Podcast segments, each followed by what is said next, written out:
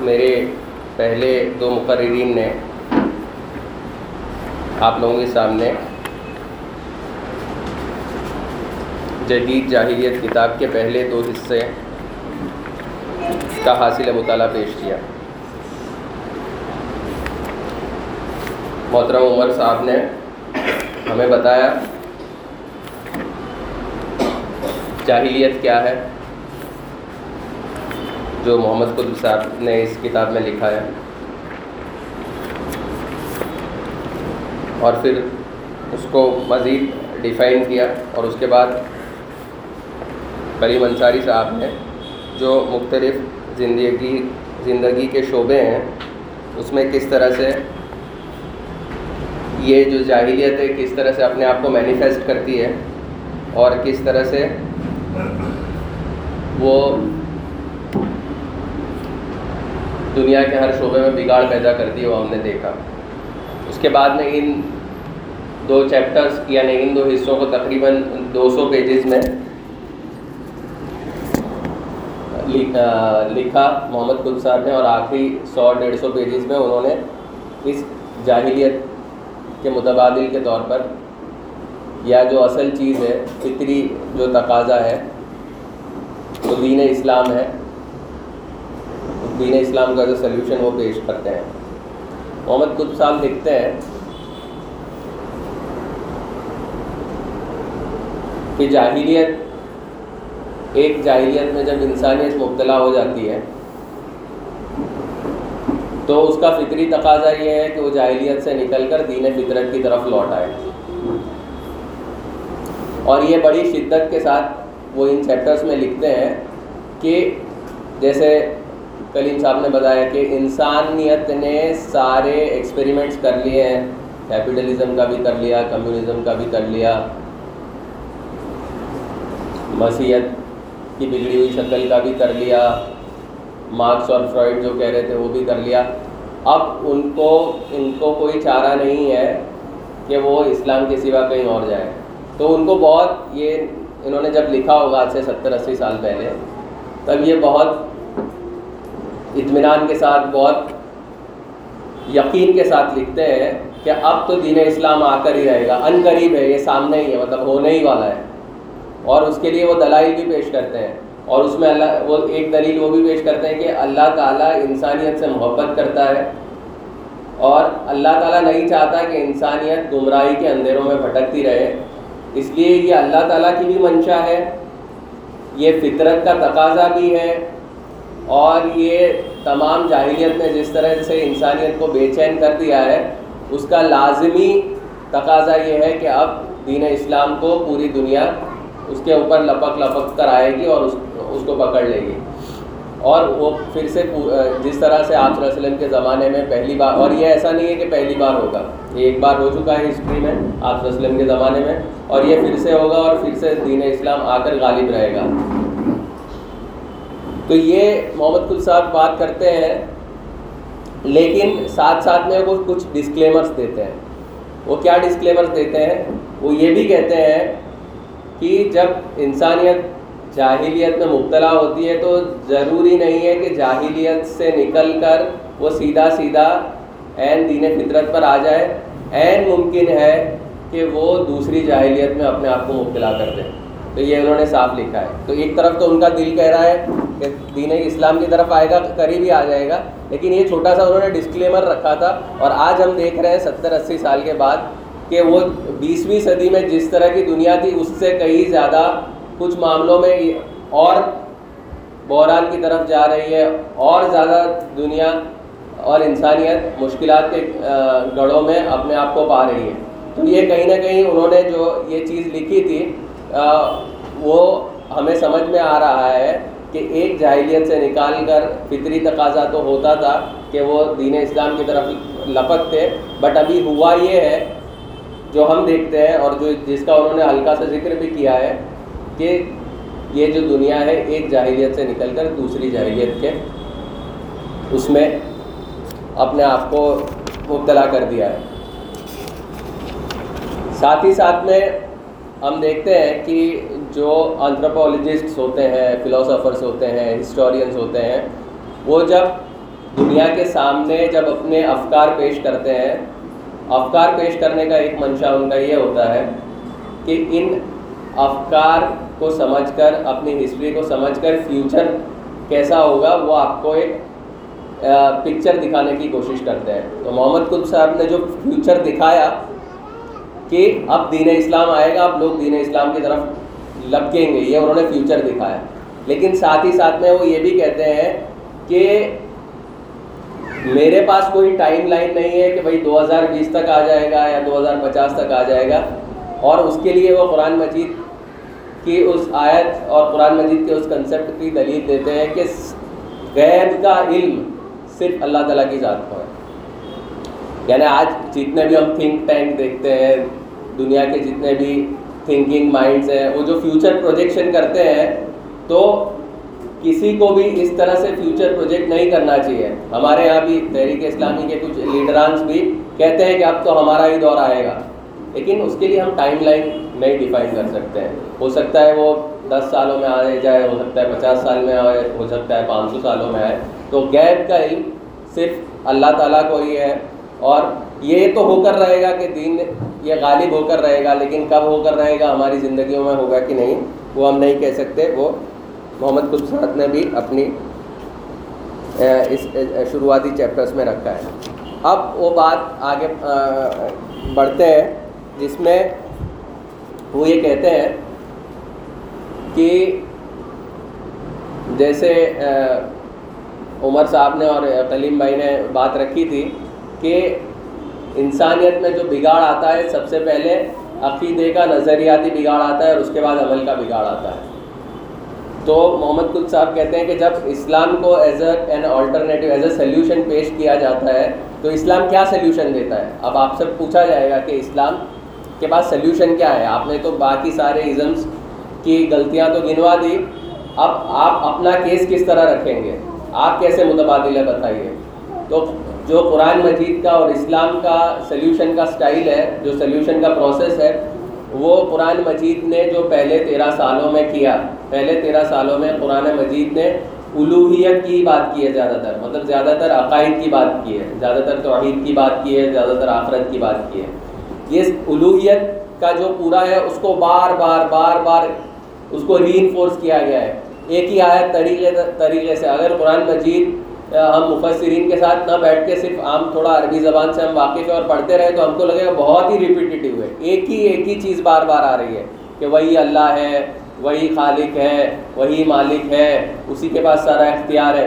تو یہ ساری چیزیں اتنی بار ہٹ کی گئی تیرہ سال تک کہ جو صدیوں سے ان کے ذہنوں میں جو جاہلیت کے پردے پڑے ہوئے تھے، اس کو چاک کر کے اور اس کو پورا سا جو ڈرٹ تھا، باقی جتنی چیزیں جتنے مشرکانہ اوہام تھے، اس کی صفائی کی گئی۔ تیرہ سال تک یہ کام کیا گیا قرآن مجید کے ذریعے اس معاشرے میں، جو جس کو ہم مکی معاشرہ کہتے ہیں۔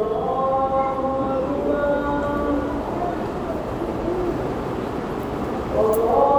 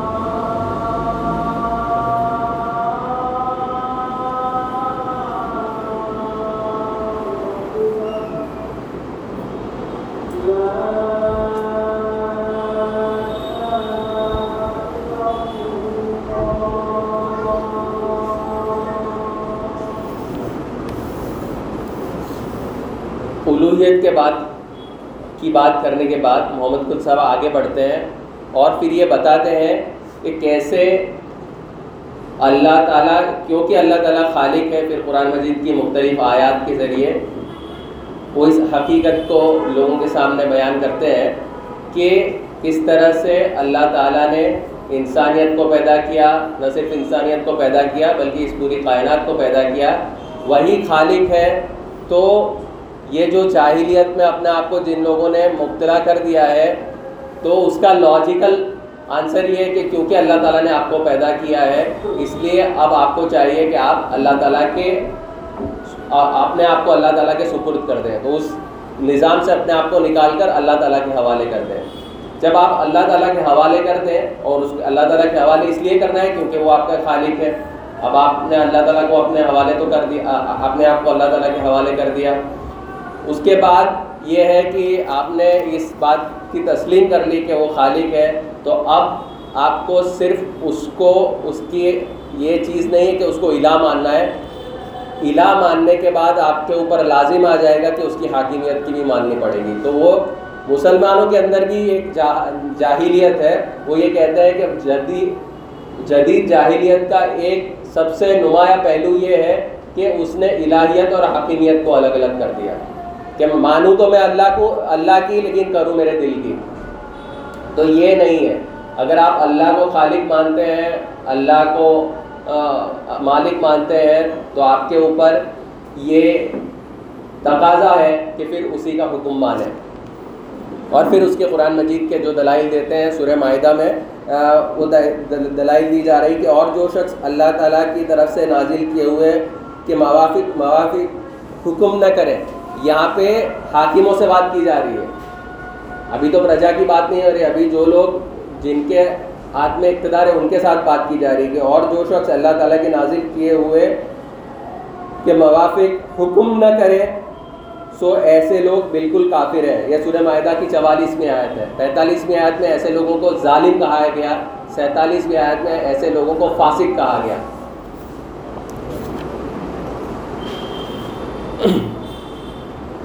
تو اللہ تعالیٰ کی الہیت ہوگی، اللہ تعالیٰ کی حاکمیت ہوگی۔ اب جب اللہ تعالیٰ کی الہیت اور حاکمیت کو جب تسلیم کر لیتی ہے انسانیت، تو اس کے نتیجے میں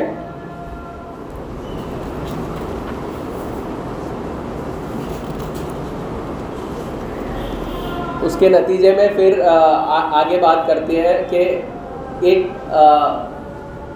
معاشرہ وجود میں آتا ہے۔ معاشرے سے پہلے ایک انسان کی انسانی زندگی کی حقیقت یہاں پہ محمد قطب صاحب بیان کرتے ہیں کہ انسانی زندگی کی حقیقت کیا ہے۔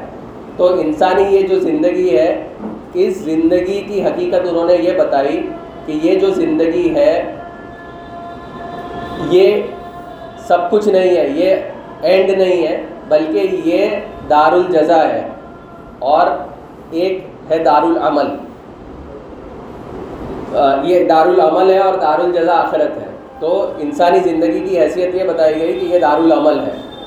اس کے بعد محمد الساد لکھتے ہیں کس طرح سے ایک معاشرہ وجود میں آتا ہے۔ جب اس طرح سے انسان اللہ تعالیٰ کی، اور معاشرہ تو ہوتا ہی ہے، چاہے جاہلیت کے دور میں ہوگا چاہے اسلامی نظم میں ہوگا، تو اس معاشرے کی اور فرد کے بیچ میں کس طرح کا ریلیشن شپ ہوگا، اس کی بات کہی جا رہی ہے۔ تو یہ بھی بتاتے ہیں محمد قطب صاحب کہ انسانوں کی مجموعی ذمہ داری تو یہ ہے کہ ایک انسانی معاشرہ قیام میں لائے، لیکن اپنے آپ کو اسلامی معاشرے کا حصہ بنانا کافی نہیں ہے۔ وہ یہ کہتے ہیں کہ ہر انسان جو ہے، وہ اللہ تعالیٰ کے نزدیک تو اس کو فردن فردن جانا ہے۔ یعنی اب ہم بیٹھے ہیں، ہم نے اپنے آپ کو جماعت اسلامی سے جوڑ لیا ہے تو یہ کافی نہیں ہے۔ اس سے تو صرف ہم کو مدد پہنچے گی۔ اصل تو ایگزامینیشن ہماری انڈیویجول ہے۔ اصل تو ہم کو اللہ تعالیٰ کے پاس اکیلے جانا ہے۔ اصل جو بھی دنیا میں انسان آتا ہے، اکیلا آتا ہے، اکیلا جاتا ہے اور اکیلا ہی اللہ تعالیٰ کے حضور اس کو پیش ہونا ہے۔ تو یہ جتنی باقی کی چیزیں ہیں، اس کی معاون، معاونت کے لیے ہے۔ تو اسلامی معاشرہ اور اسلام کی انفرادیت کے بارے میں بھی بہت ڈیٹیل میں محمد قطب صاحب نے یہاں پہ بیان کیا ہے۔ پھر آگے چل کر وہ بات کرتے ہیں کہ اسلام باقی سب نظاموں سے الگ آخرت کا جو کنسیپٹ دیتا ہے، اس آخرت کے کنسیپٹ کے نتیجے میں انسانیت کو کیا فائدے پہنچتے ہیں۔ تو انہوں نے چار فوائد بتائے ہیں۔ کہ جب انسان آخرت پہ یقین رکھتا ہے تو سب سے پہلے اس کے اندر یہ اطمینان آ جاتا ہے کہ جب دنیا لوٹ کھسوٹ میں پڑی ہوئی ہوتی ہے کہ دنیا کا زیادہ سے زیادہ مال اور چیزیں اپنی طرف سمیٹ لیں تو اس کو یہ ہوتا ہے کہ یہ تو صرف دار العمل ہے، اصل تو دار الجزا بعد میں ہے۔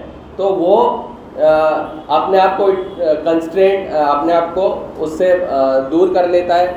دوسرا یہ فائدہ بتایا انہوں نے آخرت کے کنسیپٹ کا کہ اس کے اندر بے چینی اور بے ہرسی نہیں رہتی ہے۔ جب وہ چاروں طرف وہ دیکھتا ہے کہ دنیا بھر میں اتنا سکون ہے تو جو اللہ تعالیٰ پہ یقین نہیں کرتے یا آخرت پہ یقین نہیں کرتے، وہ اپنے آپ کو ڈپریشن میں ملوث کر لے گا۔ لیکن جو مومن ہوگا، وہ یہ ڈپریشن کا شکار نہیں ہوگا۔ وہ سمجھتا ہی ہے کہ یہ جو بھی دکھ ہے یہ جو بھی دنیا میں بے چینی ہے، وہ وقتی ہے ٹیمپرری ہے، ساٹھ، ستر سال کی زندگی کے لیے ہے۔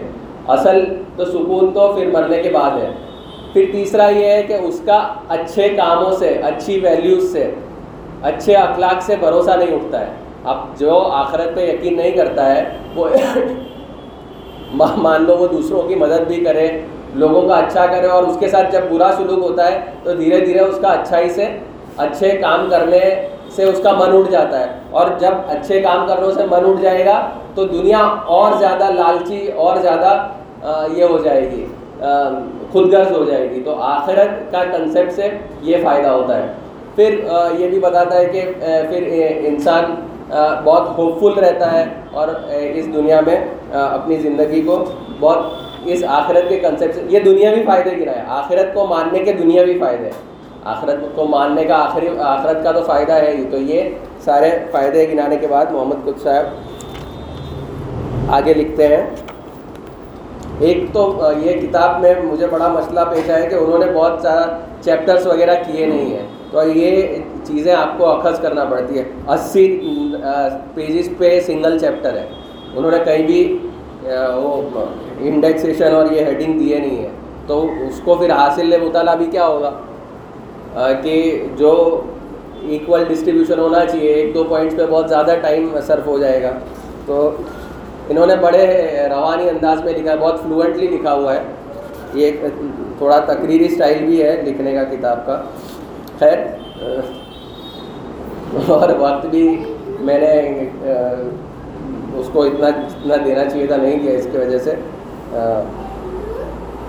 آگے ہم بات کریں گے۔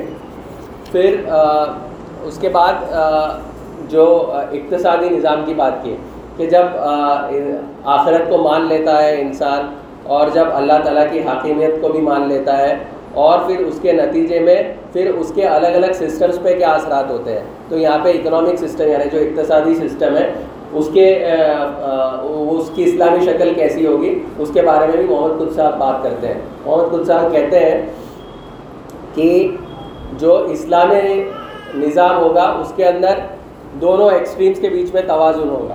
یعنی ایک طرف تو سرمایہ داری نظام ہے، جس کے اندر جو ویلتھ ہے، وہ پوری ایک چھوٹے طبقے کی طرف کانسنٹریٹ ہو جاتی ہے اور ایک دوسری طرف جو کمیونسٹ آئیڈیا ہے، اس کے اندر جو ہے پرائیویٹ اونرشپ ختم ہو جاتی ہے اور سارا اسٹیٹ اونرشپ ہو جاتی ہے۔ تو دونوں قصوں میں یہ ہے کہ ایک قصے میں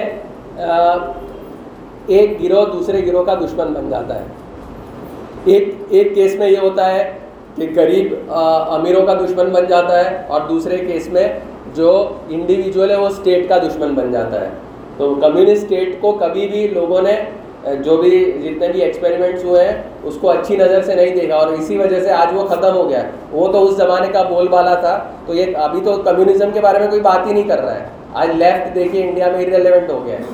تو کیونکہ یہ تو کتاب تھی، ساٹھ ستر والے سال پہلے لکھی گئی تھی، اس کو ایسے آلٹرنیٹیو زوروں چوروں سے پیش کیا جا رہا تھا۔ اس نے لکھا، مولانا مودودی بھی اس کے اوپر بہت چاک لگائے، انہوں نے بھی بہت چاک لگائے۔ اور خود یہ نڈھال ہو چکی ہے، بے بس ہو چکی ہے۔ اب نیو مطلب یہ کہنے والے کہتے ہیں کہ کمیونزم ختم تو نہیں ہوا ہے، الگ الگ فارم میں آتا رہتا ہے۔ لیکن الگ الگ فارم میں وہ کیپٹلزم کو نگیٹ کرنے کے لیے آتا ہے۔ تو کیپٹلزم کو ابھی دنیا بھر کے اکنامسٹ کے اندر یہ چیز ہے کہ ریسٹرینڈ کیپٹلزم کنسٹرین مطلب اس کو وہی ایک ہے اور جو اسلام بھی کہتا ہے۔ تو بات یہی ہے کہ جو محمد کل صاحب نے اسلام کا جو سلیوشن پیش کیا ہے، وہ پھر دوسری بڑی بات وہ کہتے ہیں، یہاں پہ فرائڈ کی بات کی گئی۔ میکیا ویلی کی ایک بات ہے کہ میکیا ویلی ایک اٹالین فلوسافر تھا، اس کو یہاں پہ کوٹ کیا ہے انہوں نے۔ اس اٹالین فلوسافر نے یہ کہا تھا کہ جو جیتا وہی سکندر، جس کی لاٹھی اس کی بحث کیونکہ وہ اپنے سامنے دیکھ رہا تھا کہ پورے اس زمانے میں، وہ سولہویں صدی میں وہ جو دیکھ رہا تھا، جو جو کچھ ہو رہا تھا یورپ میں، تو اس نے دیکھا کہ ایک طرف تو ابن خلدون کا بہت بڑا یہ اثرات تھے۔ ابن خلدون نے قوموں کے اندر کیسے بنا ہوتا ہے، کیسے بگاڑ ہوتی ہے، اس کے بارے میں پوری دنیا میں پہلی بار لوگوں کو تھیوری دی تھی کہ کیسے قومیں ابھرتی ہے اور کیسے ان پہ زوال آتا ہے۔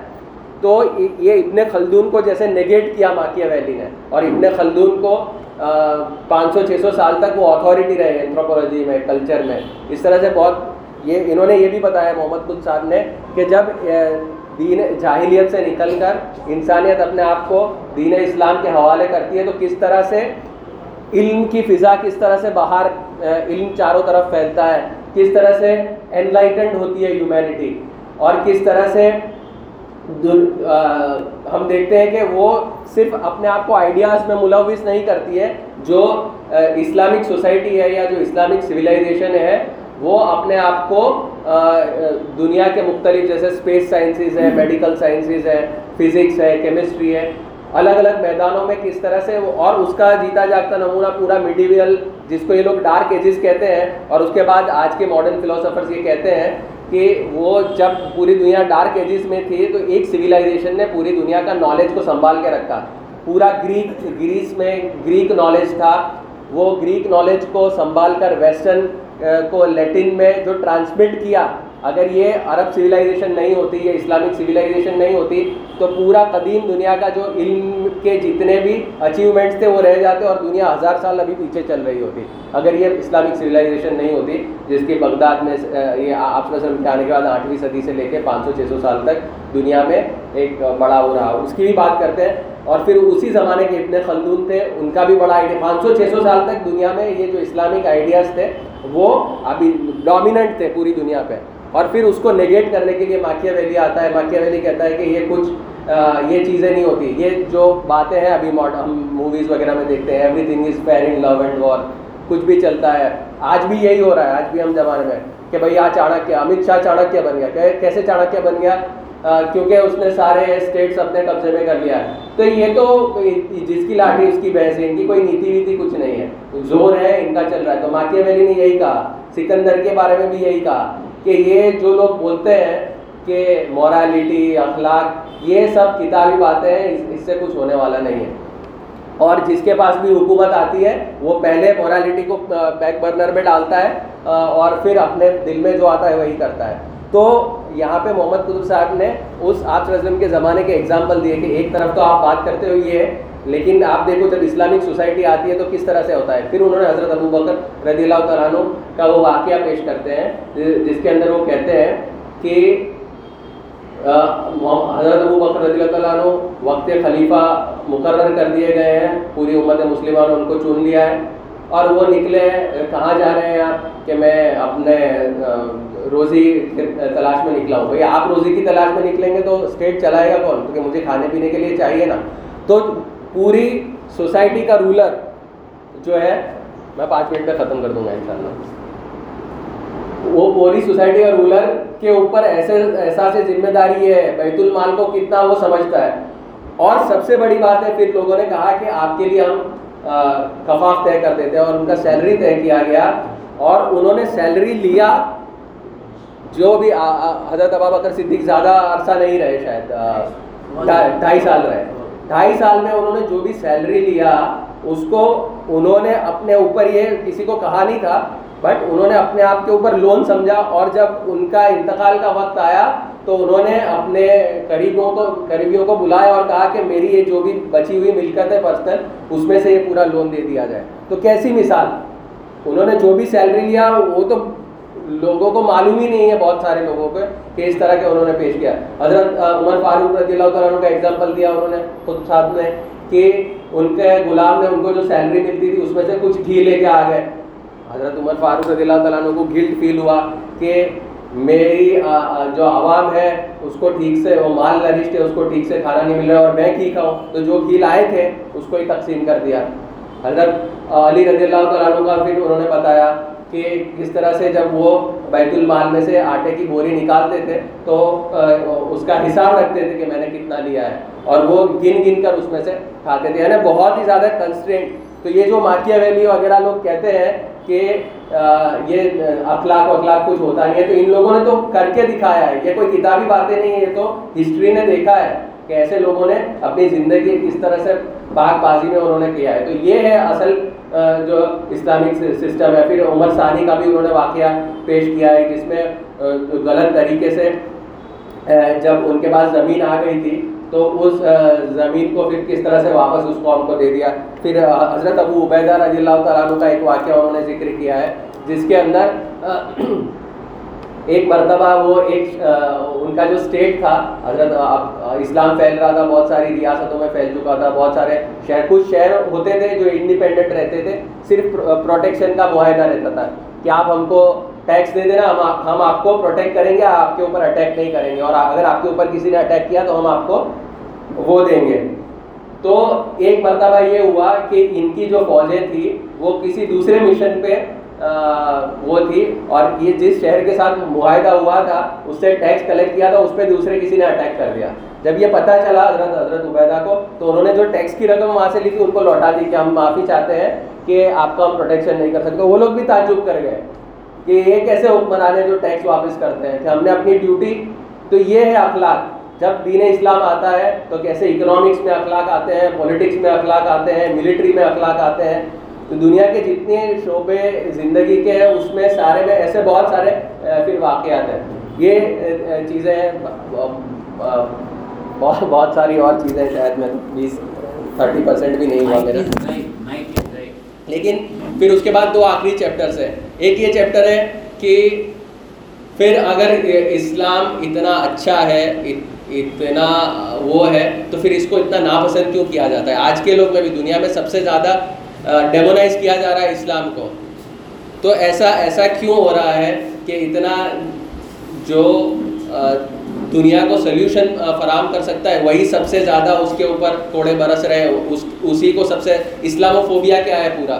تو اس کا بھی وہ جواب دیتے ہیں کہ یہ پھر وہ سوریہ العراف میں قوم عاد، قوم سمود قوم لوت سب کی بات کرتے ہیں۔ اور ایک جگہ تو انہوں نے سورہ العراف کی انسٹھ سے ننانوے کی چالیس آیت عربی میں اور اردو میں لکھی ہے آخری چیپٹر میں۔ اور جس پہ ہی چار پانچ پیجز ہو جاتے ہیں۔ تو سورہ العراف کا بھی ہم مطالعہ کریں گے۔ تو یہ جو جاہلیت ہے، جدید جاہلیت کے کاؤنٹر آرگومنٹس کیا ہے اسلام کے خلاف وہ ہمارے سامنے آتے ہیں۔ وہ طرح طرح سے وہ دین اسلام کو اور حق گوئی کرنے والوں کو، انبیاؤں کو اور ان کے وارثوں کو ہمیشہ سے اٹیک کرتے ہیں کہ ہم آپ کو نہیں مانتے ہیں، یا آپ جو بات کہتے ہیں وہ صرف کس سے کہانیاں ہیں، یا جو ہم آپ کو بھٹکا ہوا پاتے ہیں، ہم آپ کو جادوگر پاتے ہیں، تو جو طرح طرح سے آج اسلام و فوبیا کے جو پیرو ہے وہ جس طرح سے اسلام پہ اٹیک کرتے ہیں، وہی ساری چیزیں ہیں۔ اس کا وقت نہیں ہے، اس کے اوپر بھی بہت الگ سے ایک تقریر ہو سکتی ہے۔ پھر آخر میں یہ بات بھی کہی جاتی کہ کہ یہ فطرت کا تقاضا ہے کہ لوگ دین اسلام کی طرف پلٹیں گے۔ فطرت کا تقاضا اس لیے ہے کہ انسانی ذہن ہے، وہ بھلے ہی کتنا مادی اچیومنٹس کر لے، بھلے ہی کتنا علمی اور انٹلیکچوئل سطح پر کہیں بھی پہنچ جائے۔ لیکن یہ جو انسانی زندگی ہے لائف ہے لائف کی ریالٹی لائف کی مسٹری وہ پا نہیں سکتا۔ اس کے لیے اس کو پھر یہ، اس کی ضرورت پڑتی ہے، وہی کی ضرورت پڑتی ہے، اس کو انبیاؤں کی ضرورت پڑتی ہے۔ تو اس آج سے پانچ ہزار سال پر بھی اگر مٹیریل میں آگے بڑھتا ہی جائے انسان، اگر اللہ تعالیٰ نے اس دنیا کی عمر بہت لمبی بھی رکھی ہو، تب بھی وہ اس لائف کی مسٹری کو ریزالو نہیں کر پائے گا۔ اس لائف کی مسٹری کو ریزالو کرنے کے لیے اس کو اللہ تعالیٰ کی طرف جانا ہی پڑے گا۔ تو یہ بہت یقین کے ساتھ، بہت اسلام پہ اتنا شدید یقین کے ساتھ انہوں نے لکھا ہے۔